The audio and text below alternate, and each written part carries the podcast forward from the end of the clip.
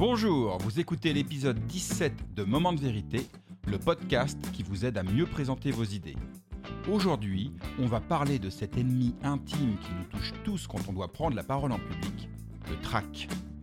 Mon nom est Bruno Clément, je suis le cofondateur de The Presenters, un cabinet de conseil en stratégie narrative.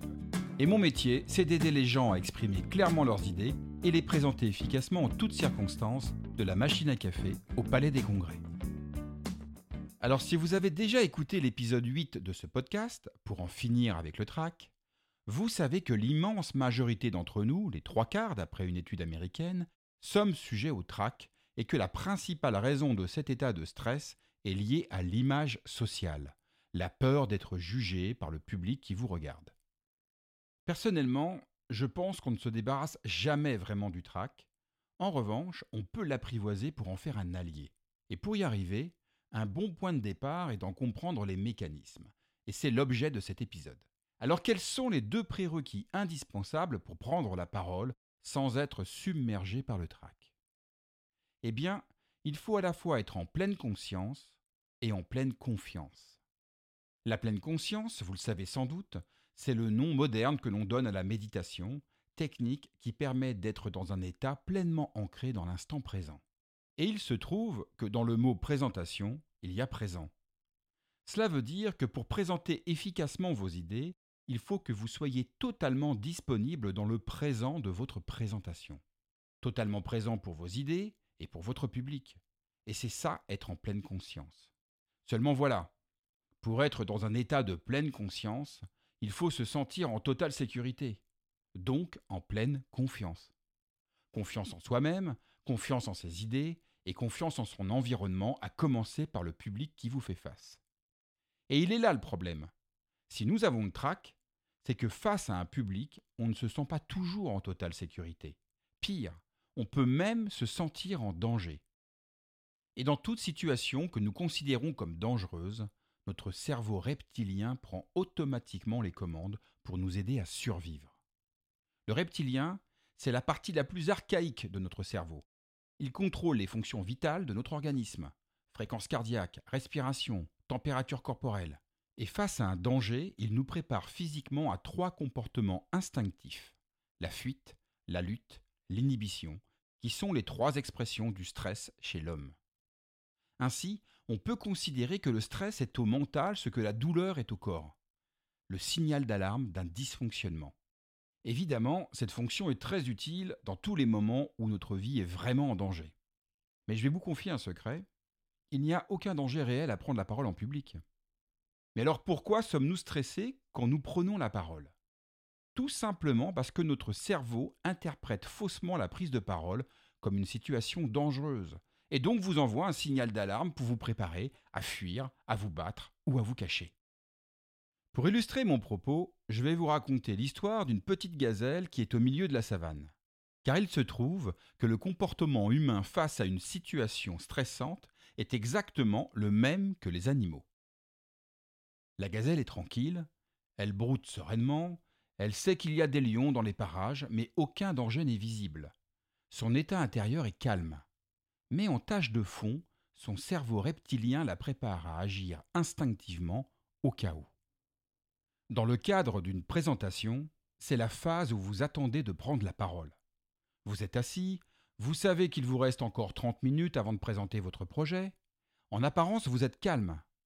Cependant, au fur et à mesure que l'heure approche, vous sentez monter progressivement un vague sentiment d'anxiété. Mais retournons dans la savane.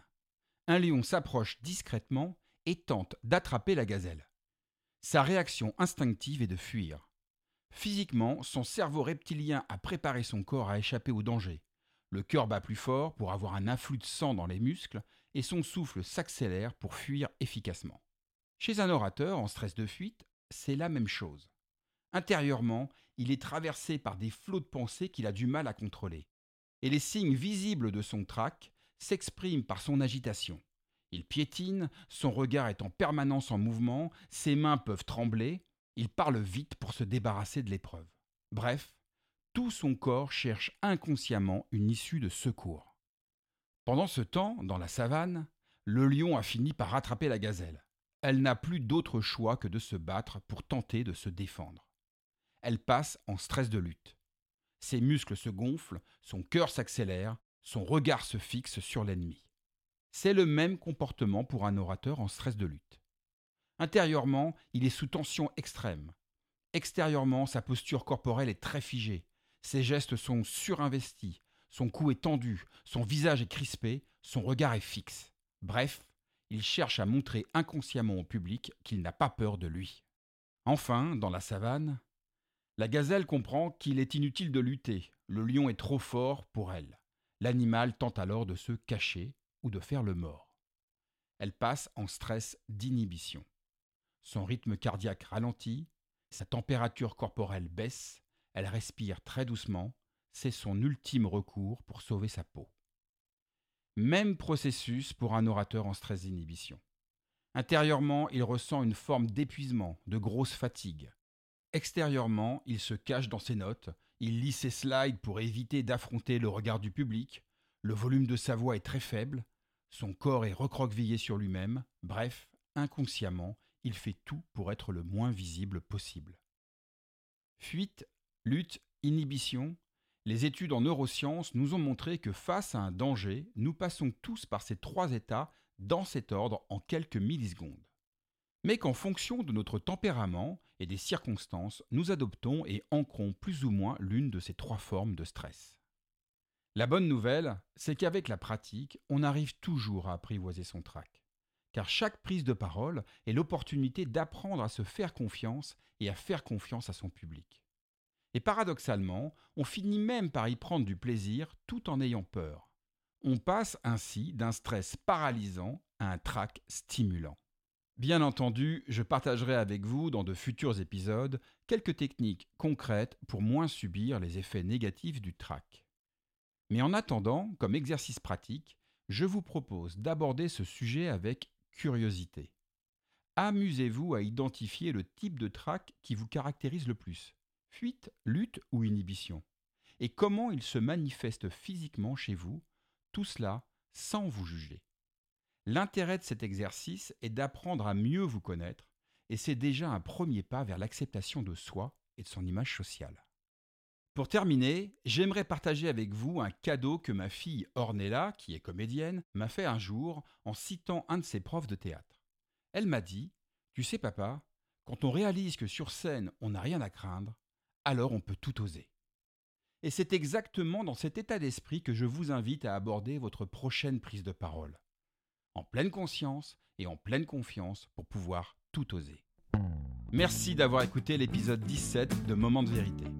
La semaine prochaine, on va parler storytelling et je vous expliquerai quels sont les 5 personnages dont vous avez besoin pour construire une histoire efficace. Si ce podcast vous plaît, abonnez-vous sur la plateforme de votre choix, Apple Podcasts, Spotify, Deezer, YouTube, pour ne pas rater les nouveaux épisodes chaque semaine. Et vous pouvez également le soutenir en laissant un avis positif accompagné de 5 étoiles, cela permettra à d'autres de le découvrir plus facilement.